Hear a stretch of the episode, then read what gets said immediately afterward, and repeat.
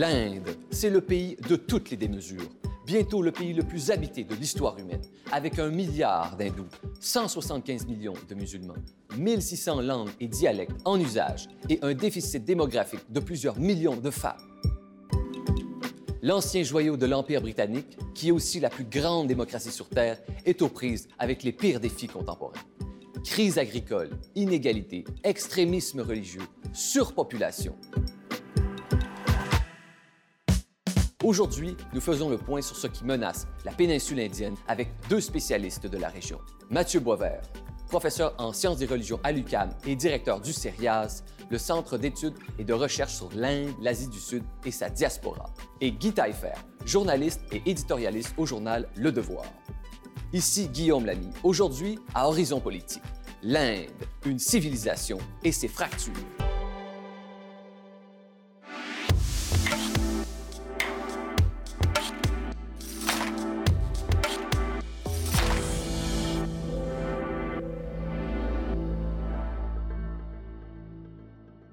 Mathieu Boisvert, bienvenue à Horizon Politique. Vous êtes professeur en sciences des religions à l'UCAM et directeur du CERIAS, le Centre d'études sur l'Inde, l'Asie du Sud et sa diaspora. Vous avez voyagé plus d'une cinquantaine de fois en Inde. Qu'est-ce qui vous mène à y retourner aussi souvent? C'est une question que je me suis posée souvent. C'est dur à expliquer euh, de façon précise, là. mais je crois que c'est les gens. Euh, en général, les gens sont, extrêmement accueillants. Il y a une expression qui revient souvent en Inde, c'est euh, Atiti Deva Bavaha, c'est-à-dire les invités sont, sont, des dieux. Alors, on est souvent extrêmement bien accueillis par les populations locales.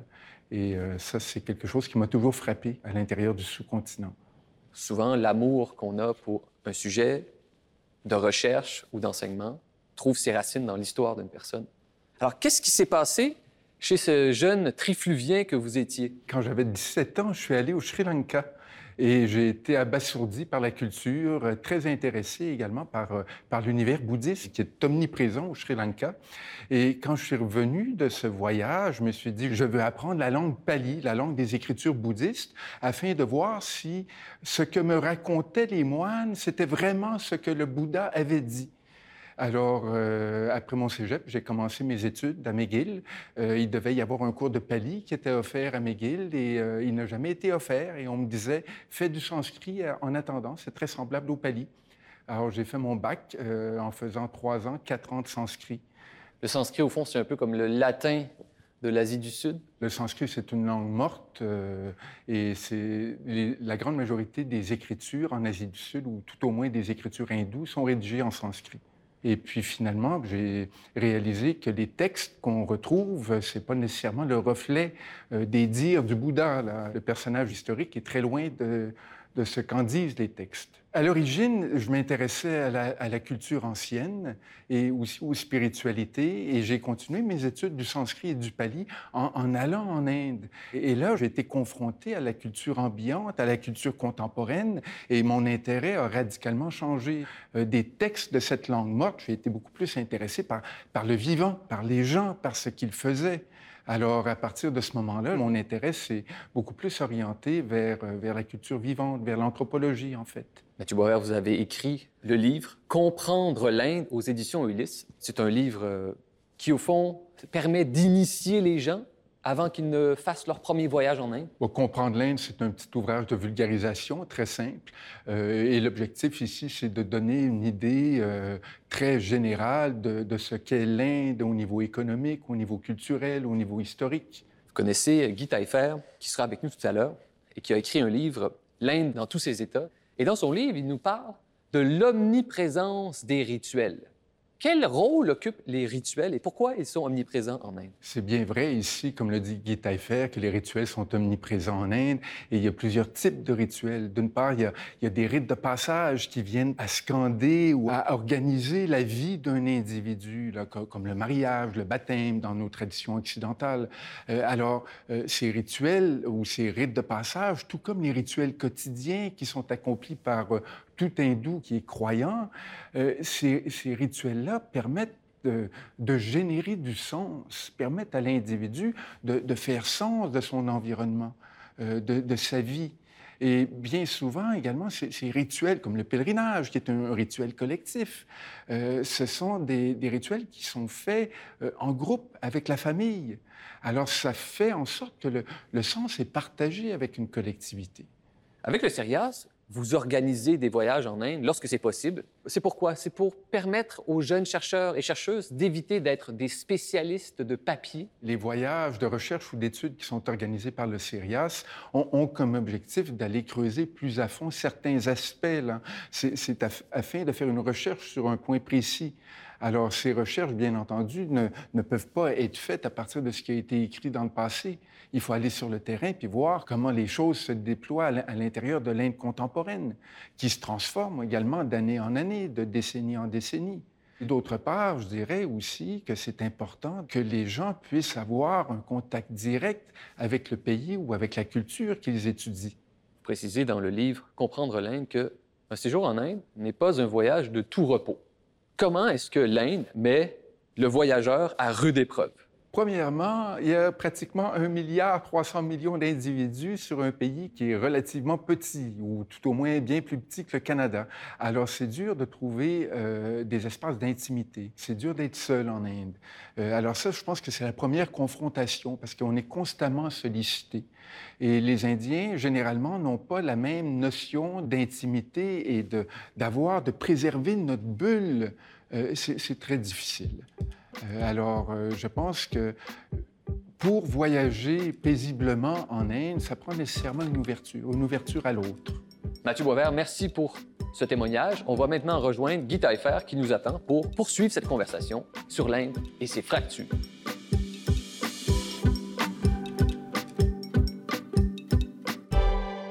Guy Taillefer, bonjour. Bonjour. Et surtout, bienvenue à Horizon Politique. Vous connaissez bien Mathieu Boisvert. Vous écrivez sur les mêmes sujets. Oui sur l'Inde, l'Asie du Sud-Est. Vous êtes journaliste spécialisé en affaires internationales et mhm. éditorialiste invité au Devoir. Les gens qui lisent ce journal savent que vous avez vécu là-bas pendant cinq ans et que ça a donné naissance à un livre, L'Inde dans tous ses états, qui mélange des chroniques plutôt personnelles, des sujets politiques. Ça fait un excellent livre de chevet qu'on peut lire dans le désordre. Guy Taillefer, vous avez écouté l'entrevue, euh, la pré-entrevue avec Mathieu Boisvert, où il a parlé de ses raisons d'aimer l'Inde. Et je vous poserai cette question à vous. Pourquoi l'Inde parmi tous les autres pays que vous auriez pu choisir? Écoute, bonne, question. J'avais beaucoup voyagé dans les années 90 et euh, fin des années 80 avec ma conjointe.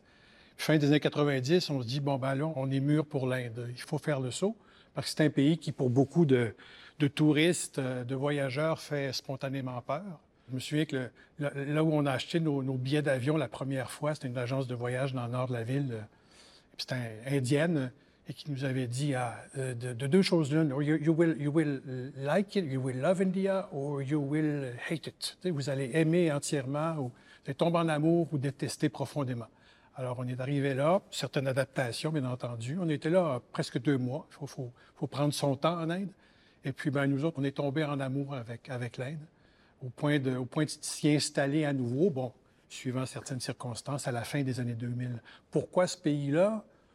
Ben, pour les raisons que relevait Mathieu en grande partie, c'est une autre planète entièrement. Puis il y avait comme on découvrait euh, par les yeux en grande partie cette, cette extraordinaire culture entièrement différente et beaucoup plus, ce qui, ce qui est très libérateur en Inde, ce qui est ce qui est très réjouissant, cette absence de, de, contre-individualisme qui se manifeste d'autres façons, mais une espèce de monde qui a conscience de sa communauté ou de sa vie communautaire, contrairement à nos sociétés.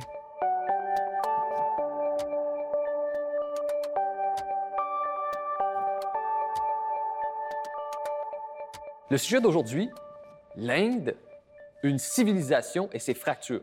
Parce qu'il n'y a pas que les enjeux culturels, il y a aussi tous les enjeux politiques.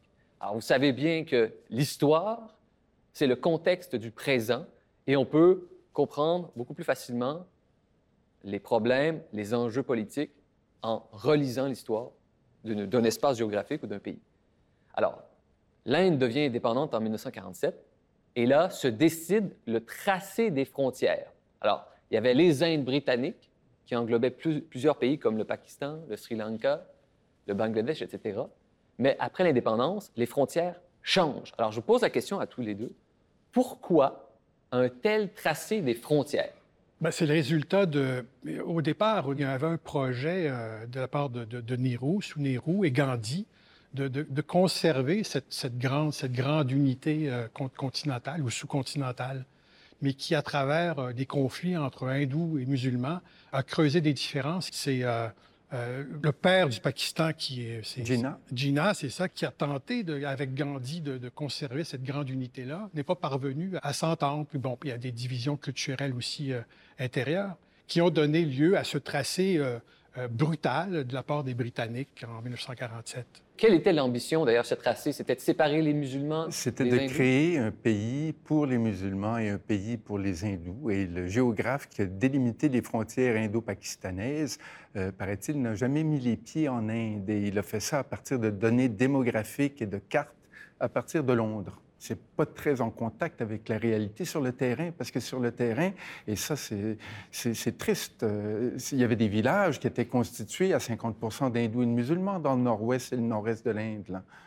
Et euh, en 1947, au moment de la partition, de la séparation de l'Inde et du Pakistan, il y a eu 10 euh, millions de, déplacés, un million de personnes qui, qui, auraient été, qui auraient été tuées pendant cette même année-là. Alors, ça laisse des traces indélébiles dans mmh. l'histoire des deux pays vous nous expliquez qu'au fond, le tracé des frontières, c'était dans le but de rassembler les musulmans ensemble, surtout au Pakistan, et les hindous, surtout en Inde, sauf qu'il reste encore beaucoup de musulmans en Inde. 175 millions environ, le troisième plus grand rassemblement de musulmans sur Terre après l'Indonésie et le Bangladesh. Et ça ressemble à quoi la situation, euh, la vie des musulmans en Inde? On fait une histoire courte, parce que l'histoire de, de l'Asie du Sud n'a pas commencé au moment de la partition en 1947. Là. Il, y a, plusieurs siècles de, cohabitation entre musulmans et hindous sur le sous-continent. Euh, et l'objectif original de, de, Nehru, de Gandhi, c'était réellement de créer une Inde où toutes les confessions religieuses pourraient vivre ensemble. Euh, alors, c'était vraiment un, idéal démocratique et rassembleur. Là. Mm. Et j'ai l'impression que plus particulièrement depuis 2014, depuis l'élection du Bharatiya Janata Party, qui est dirigé par Narendra Modi, il y a, une polarisation qui prend place entre hindous et musulmans. Et, ce nouveau parti au pouvoir, qui a été réélu de façon majoritaire en 2019, que ce parti-là fait tout pour polariser euh, les factions euh, et aussi pour inciter la haine vis-à-vis des hmm. musulmans. Le projet indépendantiste néruvien était très, était très laïque, était démocratique. La Constitution de l'Inde stipule que l'Inde est une république souveraine, socialiste, laïque et démocratique. C'est quelque chose qu'on entend moins souvent de moins en moins souvent, c'est ça, comme, comme le dit Mathieu, euh, miné par, par la, montée d'un nationalisme religieux porté par, par Modi. Au départ, Nehru disait à l'époque, quand l'indépendance a été faite, ou dans les années 50, comment faire un pays laïque d'un pays aussi religieux? Immense défi, puis le projet était très occidental. Nehru était nourri aux idées occidentales de développement industriel aussi, par ailleurs, sur le plan économique, mais sur le plan démocratique, d'idées occidentales. En complément de Gandhi, qui était, qui est un grand acteur aussi du projet indépendantiste, souverainiste de l'Inde. Puis je rajouterais ici à ce que Guy dit, euh, sans vouloir idéaliser Nehru, euh, que les, 20, premières années après 1947, son objectif aussi était euh, d'appuyer les pays qui étaient toujours sous un joug colonial à, parvenir à, se libérer de ce joug colonial. Alors il y, a, il parti un front avec Suharto, justement, le front des pays non alignés. Là. Oui. Mais cette, culture-là s'est prolongée longtemps. On peut dire encore qu'elle est cette culture de. il y avait une espèce de philosophie autarcique aussi en Inde, de non-alignement, mais qui, euh, bon, qui, est teintée d'anti-américanisme, évidemment, mais qui, était, qui, est encore, qui est encore présente jusqu'à un certain point, encore que ça a beaucoup changé sous là, compte tenu de son alignement sur, euh, sur les États-Unis, particulièrement depuis en conjonction avec l'ex-présidence de M. Trump. Vous nous avez bien parlé de ce régime politique qui est officiellement ou théoriquement laïque, c'est-à-dire qu'il essaie d'opérer une neutralité religieuse de manière à ce que toutes sortes de religions puissent vivre en paix dans un même espace politique. Et Mathieu Boisvert, très clair, vous sentez que ce modèle de régime est menacé depuis 2014 par la montée d'un parti le Parti du peuple de l'Inde, Bharat, et Bharat, il faut comprendre que c'est le nom hindou de, ce territoire sud-asiatique qu'on retrouve dans les anciens textes religieux. Et qu'est-ce que ce parti a entrepris pour nuire à la laïcité et même nuire aux musulmans en Inde? Bon, comment faire court? Hmm? Euh, ici, je, pense que je mentionnerai deux choses. Euh, premièrement, c'est le, NCR, le, euh, National Citizenship Registry, un registre des citoyens nationaux. Okay, ça, c'est une idée qui est émanée sur le Parti du Congrès en 2003. Ce n'est pas propre au BGP, okay, mais c'est de s'assurer que tous les gens qui sont sur le territoire indien aient vécu sur le territoire depuis avant 1971, par exemple? Euh, afin de pouvoir se, débarrasser des immigrants illégaux. Et le BJP, dans sa, plateforme électorale de 2019, euh, a dit on va le mettre en vigueur, ce régime-là. Et dans l'État du Nord-Est, en Assam, euh, ils ont fait ce registre et 2 millions des Assamiens, sur une population de 33 millions, n'ont pas été reconnus comme hmm. citoyen de l'Assemblée. Alors, ah, c'est majeur.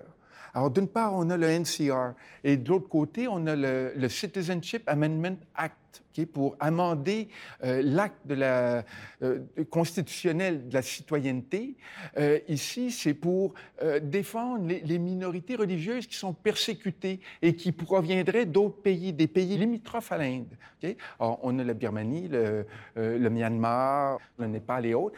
Mais cet acte dit que tout individu qui habite en Inde depuis, depuis les sept dernières années, cette personne, si elle est chrétienne, hindoue, euh, bouddhiste, euh, sikh, jain, cette personne se voit automatiquement reconnaître la citoyenneté indienne. Alors, d'une part, on exclut une partie de la population avec le NCR, tous ceux qui ne peuvent pas prouver leur citoyenneté depuis 1971, et d'autre part, on réhabilite toutes les autres qui ne sont pas musulmans. Or, ici, c'est, on vise une population bien particulière. Et le CAA, cet amendement à la Constitution, à cet acte de la citoyenneté qu'on trouve dans la Constitution indienne, elle vise directement la population musulmane indienne. Au fond, ça, Guy Taillefer, c'est une stratégie de désislamisation de l'Inde? Oui. Maudit, sa carrière politique passait par le Gujarat, l'État du Gujarat. Mais il y a des grands événements qui sont produits à l'époque où il était chief minister, équivalent d'un premier ministre. Il y a eu des massacres. Il y a eu tout, l'épisode en 92 de la destruction de la mosquée de Bibri à, à Ayodhya. et qui, puis bon, dont, dont, a bien profité sur le plan politique euh, euh, euh, Narendra Modi quand il est arrivé au pouvoir, euh, on saute en 2014, quand il arrive au pouvoir, il a pris le pouvoir après une grande période sous, le Parti du Congrès. Ceci dit, ce qui a favorisé son arrivée au pouvoir, ça a été aussi euh, une grande séquence d'épisodes de, corruption épouvantables euh, sous l'ancien gouvernement du, Parti du Congrès.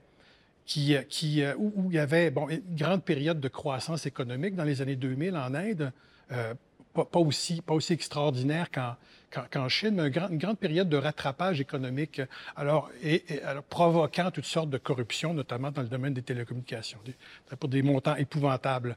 Alors, euh, désordre économique, politique et social, gouvernement, de coalition qui tenait par la, par la peau des dents, arrivé de Maudit sur la base de la promesse de remettre de l'ordre dans cette économie-là, euh, de, ben, évidemment, bureaucratie épouvantable et promesse euh, aussi de ce côté-là de de, de, de, faire le ménage dans la bureaucratie, mais sur promesse de trouver, du travail aux dizaines de millions de jeunes Indiens qui sortent chaque année des écoles, en maquillant sa xénophobie euh, anti-musulmane. Il est arrivé au pouvoir sur promesse économique, promesse économique évidemment très difficile à tenir. Au bout d'un certain temps, on a vu bon, ces, conceptions et ces convictions euh, très nationalistes, hindouistes, anti-musulmanes refaire surface. J'ose euh, cette qualification, Mathieu Boisvert. Euh, le BJP, c'est un parti d'extrême droite? D'extrême droite hindoue et néolibéral aussi.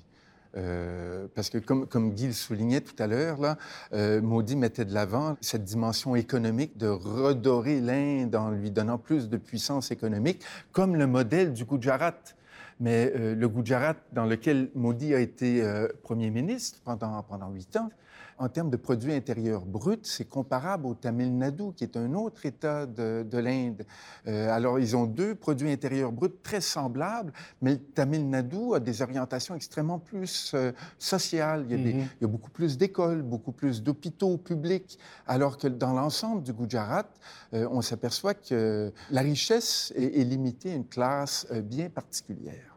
Je pose encore une dernière question sur les musulmans, avant, parce qu'il y a beaucoup d'autres sujets qui fracture l'Inde contemporaine. Mais à quoi ça ressemble la, vie des musulmans en termes socio-économiques, en termes d'éducation? C'est comme une, classe sociale inférieure? Leur religion pèse sur leur statut social en Inde? Euh, oui, les indicateurs montrent qu'ils sont défavorisés dans leur accès à l'emploi, absolument sur le plan social. Et aussi euh, sur le plan euh, de l'établissement. Euh, ils ne peuvent pas s'établir de moins en moins, ils peuvent s'établir, ils ont l'autorisation de s'établir n'importe où. À Bombay, à Delhi, par exemple, il y a des quartiers des, qui deviennent des ghettos, qui sont mhm. réservés pour les musulmans. Et bien entendu, la population croît chez les hindous, chez les musulmans, mais les musulmans ne pouvant s'établir à l'intérieur de ces quartiers réservés, ça fait qu'il y a une densité qui, qui augmente à vue d'œil. Et ça se creuse, Soumo dit, la parole anti-musulmane, c'est décomplexé. Actuellement, il y a des élections législatives en cours euh, en Inde, des élections provinciales par État. Punjab, euh, au Punjab, en Uttar Pradesh, l'Uttar Pradesh qui est l'État le plus populeux de l'Inde, au Karnataka aussi. Et on s'aperçoit au Karnataka, il y a des émeutes présentement euh, pour inciter les écoles à ne pas autoriser les jeunes filles avec le voile d'aller à l'école. Euh, mais c'est qu'il y a deux poids, deux mesures, c'est-à-dire qu'on vient à interdire les signes religieux à l'intérieur de l'espace public dans certains États, alors qu'en Uttar Pradesh, euh, celui qui court à nouveau pour être le, chief minister, c'est Yogi Adityanath, qui, est un, qui est un moine, un, moine hindou d'extrême droite, encore plus radical que Modi, mm-hmm. euh, dans son anti-islam. Anti, et, lui s'affiche là, ouvertement comme étant hindou et porte la robe safran et tout. Alors, d'un côté, dans l'Uttar Pradesh, c'est accepté, mais, mais, pour les jeunes filles avec un voile, euh, ça, c'est inacceptable. C'est comme deux poids, deux mesures. Là. Les relations interreligieuses, un milliard d'hindous, 175 millions de musulmans, c'est une des fractures importantes de l'Inde contemporaine. Les inégalités en Inde, c'est une autre de ces fractures dont il faut parler. Ça ressemble à quoi, les inégalités en Inde? Sur le plan historique, euh, sous, le parti du Congrès qui a été au pouvoir euh, de façon ben, sous forme de parti unique jusqu'au jusqu'au début des années 2000, il y avait une forme de, socialisme appliqué. Avec l'ouverture du pays, euh, bon, écoute, le système de caste crée, crée, des inégalités qui sont, qui sont historiques. Avec l'ouverture du pays sur le plan économique, la libéralisation au début des années 90, boom économique, les inégalités se sont encore approfondies. Les inégalités se sont, se sont clairement creusées depuis 25-30 ans. Suivant la théorie, du ruissellement néolibéral, il y a une certaine classe, une certaine classe moyenne qui s'est formée, qui s'est nettement élargie mais dont une grande partie risque à tout moment de replonger dans la pauvreté, compte tenu de la fragilité de ces, de ces gains économiques.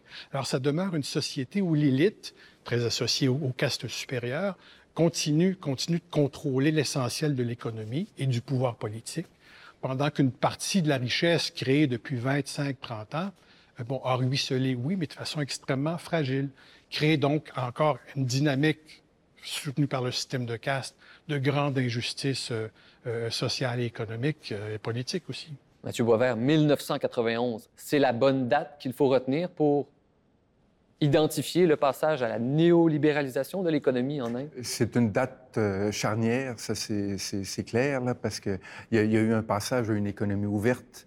c'est à ce moment-là également que le crédit est devenu accessible pour l'ensemble de la population indienne, alors qu'avant, ce, n'était pas présent. C'était impossible pratiquement de, de s'endetter. L'État-providence en Inde semble pas mal moins développé qu'en Occident. C'est pas. C'est le moins qu'on puisse dire. C'est le moins qu'on puisse dire, OK. Et qui s'occupe de la solidarité sociale, des gens qui sont dans le besoin, les plus pauvres, les malades? Qui s'en occupe? Bien, souvent, c'est la famille, la première unité, euh, la, première structure, la structure fondamentale qu'on retrouve en Inde, c'est la famille et cette entraide à l'intérieur de, ce réseau familial. Euh, d'autre part, et ici je me situe un peu en porte-à-faux, euh, le système de caste a également cette fonction de, de filet social. Puis bon, il y a beaucoup aussi de solidarité familiale. Où j'habitais à Delhi, euh, au milieu des années 2010, c'était souvent... Une famille est une PME. Alors, j'habitais dans un quartier sikh de Delhi, et là où j'habitais, ben, la maison appartenait à deux ou trois frères qui avaient, une, évidemment classique, une entreprise d'import-export. La famille est aussi une petite, une petite entreprise. La famille, la religion, les castes assurent la solidarité en Inde, à défaut d'avoir un État-providence digne de ce nom.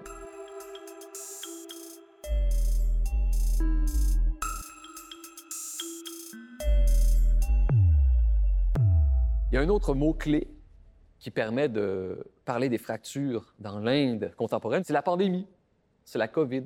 Si la solidarité publique par l'État est faible et que les gens ne reçoivent pas des aides gouvernementales en temps de crise, ils dépendent donc de leur revenu du travail pour subvenir. Alors, si la pandémie exige qu'on confine les gens, comment peuvent-ils ensuite assurer leur subsistance?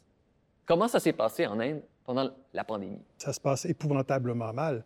Quand Modi a décidé, à la première vague, de, confiner le pays, il a, il a, jeté sur les routes des, des, centaines de milliers de personnes qui devaient rentrer chez elles parce que, parce que la société indienne étant, étant formée beaucoup de travailleurs migrants, ils se retrouvaient devant, devant, devant absolument rien et devaient, devaient, rentrer, devaient rentrer dans leur, leur, village. Ça a créé énormément de pauvreté, ça a creusé les inégalités de façon, euh, de façon dramatique. Et je renchérirais ici, ça s'est fait du jour au lendemain. Là. Oui. Euh, les gens n'ont pas été avertis, préparés à ceci. Puis il faut mettre en contexte, on est dans des, des grandes villes comme Bombay, Delhi, avec euh, 25 millions d'habitants. là. Et puis là-dedans, il y en a deux, trois qui sont des travailleurs qui proviennent de l'extérieur. Alors, si on confine, et le confinement se fait essentiellement dans ces mégalopoles, les, gens qui travaillent euh, dans, l'économie à la base, qui, qui, ramassent les papiers dans les rues, qui sont des vendeurs de légumes dans les marchés, ces gens-là ne, ne, peuvent plus subvenir à leurs besoins. Ils retournent, ils retournent dans leur village. Et là, les autobus, les systèmes de transport sont fermés. Alors, comme Guy le disait, là, les gens se retrouvent sur les routes, ont des oui. centaines de kilomètres à faire à pied. Oui. Ça, ça, a été terrible. Les gens ont été laissés à eux-mêmes de façon absolument euh, tragique et dramatique de la part de ce gouvernement maudit qui, qui a prétendu, qui a prétendu s'attaquer au problème.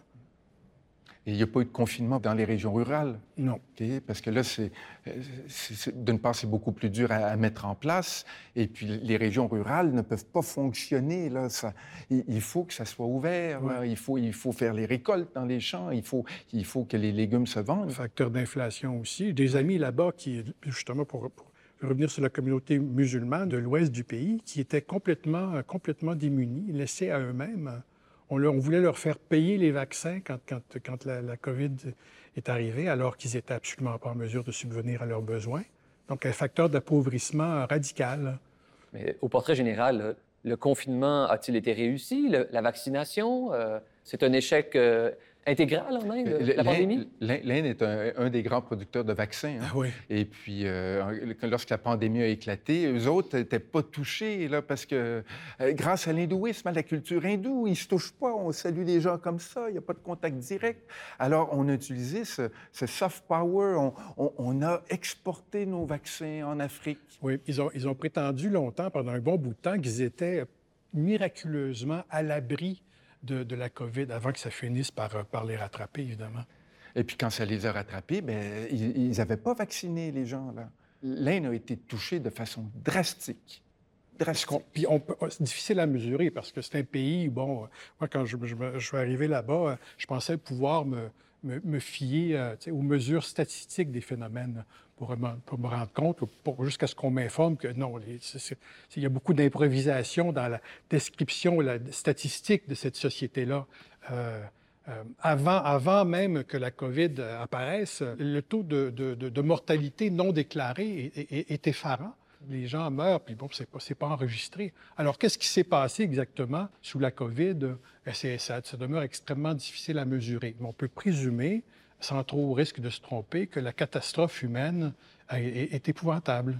Oui, et moi, ici, moi, je ne me base pas sur les statistiques parce que, comme l'affirme Guy, c'est très difficile de se fier à ceux-ci. Euh, mais j'ai beaucoup d'amis. Ça fait 30 ans que je travaille en Inde. J'ai des relations partout, des, des, relations qui sont assez, assez proches de moi aussi. Et à l'intérieur de chacune des familles, il euh, y, y, a eu des morts. Mmh. Des morts mmh. en lien avec la COVID. Oui. Les amis dans l'ouest du pays, euh, musulmans, petits villages musulmans d'une pauvreté inouïe, ils n'ont jamais vu euh, passer les vaccins. Puis je suis absolument sûr que, euh, sans risque de me tromper, que, que les vaccins étaient réservés aussi à la, aux, aux, hindous. était plus facile d'accès pour les hindous. Et au début de la pandémie, ce sont les musulmans qui ont été pointés comme étant les, les, les, vecteurs de la propagation, là, parce que bien entendu, les musulmans, le vendredi, ils se retrouvent à la mosquée euh, sans, sans aucune mesure de protection. Et Modi a joué là-dessus. Énormément. Ça en est, servi politiquement. Alors que les hindous ont, toujours continué leur grand pèlerinage, que ce soit la Magh Mela, la Kumbh Mela, Ganga Sagar, où il y a hmm. des millions d'hindous qui se rassemblent, pas plus protégés que lors des rencontres musulmanes des vendredis. Je vous écoute parler tous les deux, et c'est une autre fracture que je n'avais pas pensé aborder, mais la confiance des hindous envers leurs institutions publiques, euh, ça ressemble à quoi? C'est pas très fort, euh, je vous écoute là.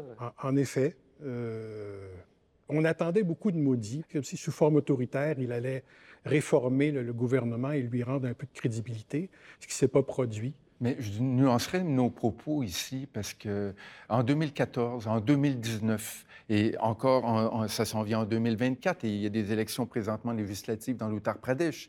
Et semble-t-il que le représentant du BJP, Yogi Adityanath, euh, va, le mm. remporter. Et alors ça, c'est l'aile de maudit ici. Euh, mais le BJP l'a remporté de façon massive et majoritaire. Ça, ne s'était pas vu depuis 1985. Alors, euh, il y a une grande majorité des hindous ici euh, qui est convaincue euh, par Modi et qui a confiance en Modi.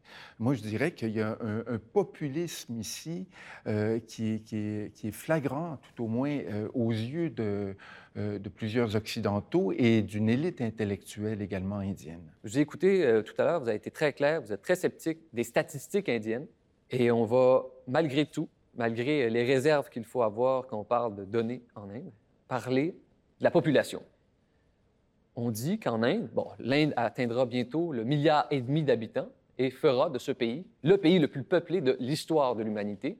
Chaque année, l'Inde, selon les données qu'on a, voit sa population augmenter de 20 millions d'habitants. Et je vous pose cette question, c'est peut-être cliché. Est-ce que l'Inde est surpeuplée ou en voie de surpopulation? Bien, écoute, il y, a des enjeux, il y a des enjeux démographiques euh, majeurs, ça c'est entendu est-elle surpeuplée? Bon, je dirais en tout cas que, bon, il y a d'immenses problèmes de, développement économique qui font que les, millions de, jeunes qui arrivent sur le marché du travail se retrouvent sans emploi, ce qui, continue de, créer une, une, économie informelle et, et assez désorganisée. Et ça, je renchérirais là-dessus parce que c'est une différence marquante avec la Chine, où la population est vieillissante. Alors qu'en Inde, la population, elle est jeune. Et on se retrouve justement avec une masse de jeunes qui n'a pas de futur devant lui, qui n'a pas d'emploi. Et qui est facilement séduite, justement, par un discours populiste. Autoritaire. Dans un contexte néolibéral où, depuis, bon, le Parti du Congrès sous le gouvernement précédent avait un peu plus de conscience sociale, quoi qu'il y avait une sacrée tendance à, à, instrumentaliser la, minorité musulmane dans sa défense de la minorité, euh, ben, à se présenter comme de grands démocrates alors qu'il jouait sur bien, sur bien des tableaux. Mais l'arrivée, l'arrivée de, de Modi au pouvoir a creusé la tendance ultralibérale, et c'est assez évident, et donc creusé les inégalités.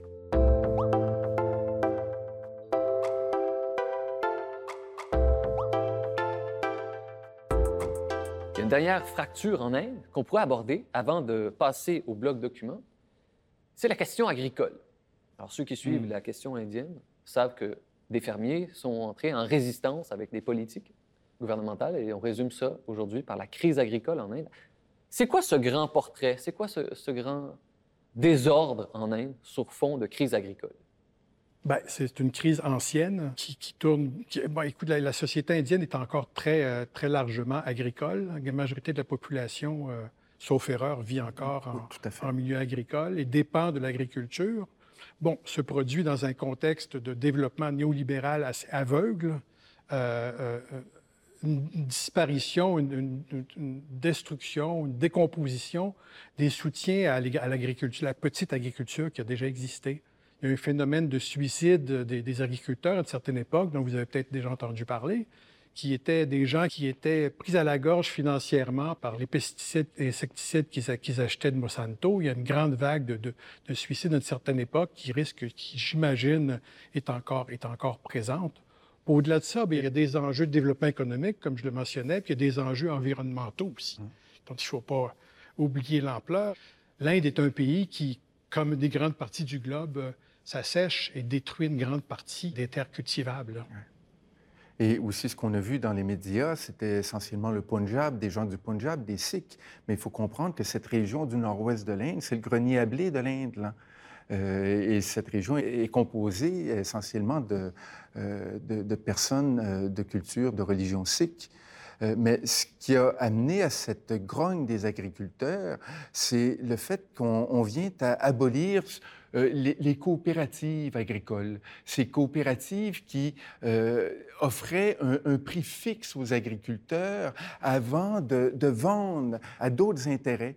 Et euh, la réforme que voulait introduire Maudit en était une qui était à nouveau néolibérale et qui enlevait les coopératives et qui laissait les agriculteurs euh, à, la loi du marché. Ils avaient beaucoup moins de protection.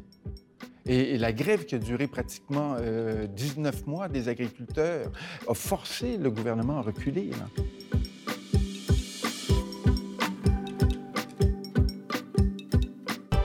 Guy Taillefer, Mathieu Boisvert, à la fin de chaque épisode de Horizon Politique, on essaie de reconduire la conversation qu'on a eue à partir de documents. Et le document d'aujourd'hui, c'est le livre d'un journaliste français, Marc Boulet, qui a cherché à se mettre dans la peau d'un intouchable. Et bon, sans avoir à parler du livre en tant que tel, c'est un prétexte pour parler des castes. L'intouchable, c'est la plus basse des castes en Inde. Comment fonctionnent les castes en Inde? Premièrement, c'est important de faire la nuance entre caste et classe. C'est deux choses distinctes. Les classes, il y a quatre classes. C'est les varnas, et ça, ça, ça a un fondement qui est religieux. Alors que les castes sont des corporations professionnelles. On appartient à une caste de père en fils parce que, justement, euh, notre père et nous-mêmes et nos enfants vont euh, accomplir la même profession. Et là, bien entendu, selon euh, chaque profession, il y, a, un statut qui est associé aux castes. Mais je dirais également qu'il y a une continuité transgénérationnelle dans les échanges de services à l'intérieur des castes. C'est-à-dire que moi, en tant que barbier, par exemple, je desserre toujours les mêmes familles. Alors, ça implique que mon arrière-arrière-grand-père euh, rasait l'arrière-arrière-grand-père de celui que je rase maintenant. Alors, ça fait une société qui est tricotée serrée. Il y a eu des contacts depuis plusieurs générations entre ma famille de barbier et les différentes euh, familles que, que je desserre professionnellement. Là. Alors, ça fait en, sorte également qu'il y, a- qu'il y a une responsabilité entre les castes. Même si le barbier appartient à une des castes des intouchables, les familles qui sont desservies par les barbiers peuvent appartenir à des castes supérieures. Et ces castes supérieures ont une responsabilité économique vis-à-vis de moi. Souvent, on a tendance en Occident à, mal comprendre le système de caste. Et ici, je ne veux pas légitimer, ce système qui est, ancien, qui doit être redéfini, bien entendu, à l'intérieur d'une société contemporaine. Mais on peut dire que le système de caste tel qu'il était euh, il y a plusieurs siècles est un, un genre de filet social, bien avant l'assurance maladie. C'est un méta-principe d'organisation économique. C'est pour ça qu'on peut comprendre qu'au fond, les réformes libérales sont venues complètement désorganiser l'économie indienne. Amené- désorganiser jusqu'à un certain point, se, se plaquer au système de caste. Puisqu'évidemment, la, la- la richesse étant concentrée euh, par- au- par- parmi les, les castes supérieures, euh, ils, contrôlent quand même une très grande partie du pouvoir économique. Ça a tendance à se diluer, à se modifier. Il y a toutes sortes de nuances. il y a, certaines- une certaine démocratisation économique en Inde autour du fait que, bon, c'est une société qui, bon, encore très rurale, s'urbanise. Donc, les castes se, côtoient davantage qu'elles ne, se- ne côtoyaient.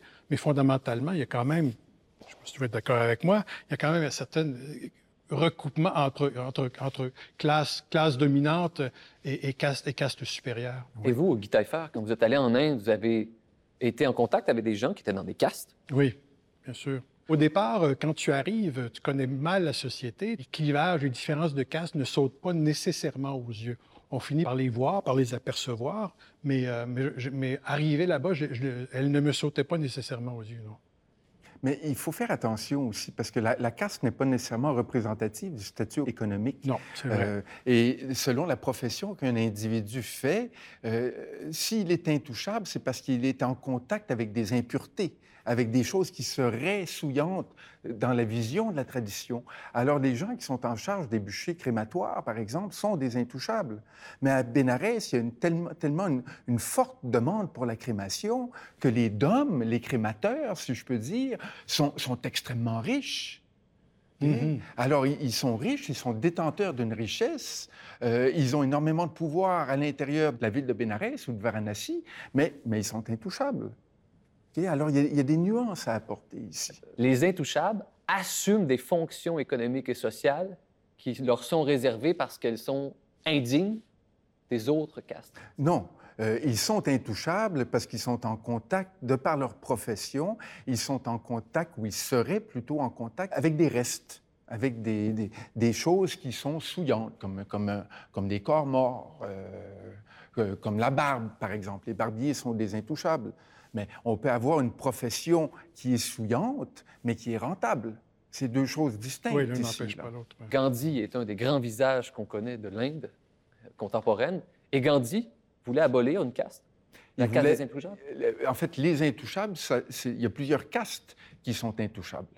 L'intouchable, c'est un, euh, un terme parapluie là, qui vient à regrouper plusieurs castes. Et qu'est-ce qu'il cherchait, Gandhi, à réformer le système de caste? Anoblir une caste? Ben, c'est que les, intouchables, le nom le dit bien, on évite leur contact. Et si contact il y a, je disais tout à l'heure que les barbiers sont intouchables, les brahmanes, qui sont l'une des classes supérieures et considérées comme étant pures, se font raser par des barbiers. Alors, il y a un contact direct. Mais le brahman doit accomplir des rituels pour, pour se purifier après ce contact. Alors, ce que Gandhi voulait faire, euh, si je peux me mettre un peu dans, dans sa pensée, c'était d'anoblir ou d'enlever de, de, cette notion de souillure. Oui, parce qu'il n'était pas anti-caste, Gandhi. Il ne cherchait pas à, à démolir le système de caste. Et il y, a, Christophe Jaffrelot, un, académicien français en sciences politiques, qui a rédigé un livre sur l'Inde qu'il a intitulé euh, L'Inde, la politique par la caste. Et on s'aperçoit que les, castes également sont très présentes à l'intérieur du système politique et, permettent ici euh, de, faire valoir des intérêts qui, qui, appartiennent à des collectivités qui peuvent être assez larges.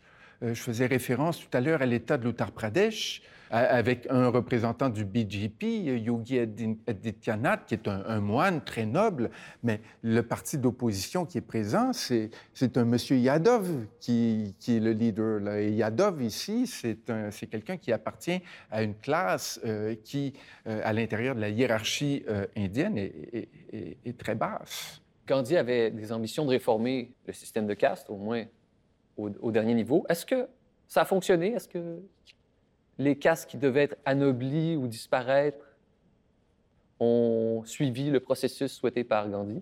Après l'indépendance de l'Inde, euh, il y a eu différentes mesures qui ont été entreprises par, euh, par les différents gouvernements, qui ont été aussi enchâssées à l'intérieur de la Constitution pour tenter d'éviter euh, la discrimination vis-à-vis des intouchables et aussi certaines discriminations vis-à-vis de, castes plus basses. Euh, et ici, je fais référence plus directement à, des systèmes de quotas à l'intérieur de la fonction publique, à l'intérieur de l'université, où on réserve des places dans la fonction publique pour des gens qui appartiennent à des classes inférieures. Qui ont donné certains résultats, accompagnés de certains effets pervers aussi, mais fondamentalement, à votre question, je répondrais euh, que le système de caste en Inde est encore euh, bien, bien, bien vivant malgré ce que peuvent en dire. Les, castes supérieures vous diront, vous diront que le système de caste n'existe plus en Inde. Ils prétendront qu'il a, disparu, ce qui, est, fondamentalement faux. Il est encore bien, bien vivant. Mathieu Boisvert, professeur en sciences des religions à l'UQAM et directeur du CERIAS, le Centre d'études et de recherche sur l'Inde, l'Asie du Sud et sa diaspora. Les gens pourront lire votre livre sur les Hijras, hein, un sujet très exotique sur les transgenres en Inde. On aurait pu faire une émission d'une heure rien que là-dessus. Guy Taillefer, journaliste en affaires internationales et éditorialiste invité au journal Le Devoir. Les gens pourront lire votre livre L'Inde dans tous ses états. Merci à tous les deux d'avoir exploré pour nous l'Inde et ses fractures. Merci, pas de quoi. Merci également à nos principaux collaborateurs et collaboratrices. Cet épisode a été produit en partenariat avec la Faculté des sciences humaines de l'UCAM, le CERIAS, le Centre d'études et de recherche sur l'Inde, l'Asie du Sud et sa diaspora, le département d'anthropologie de la Faculté des sciences sociales de l'Université Laval et le gouvernement du Québec. Horizon politique est une émission de Savoir Média disponible en ligne, à la télé et en balado-diffusion.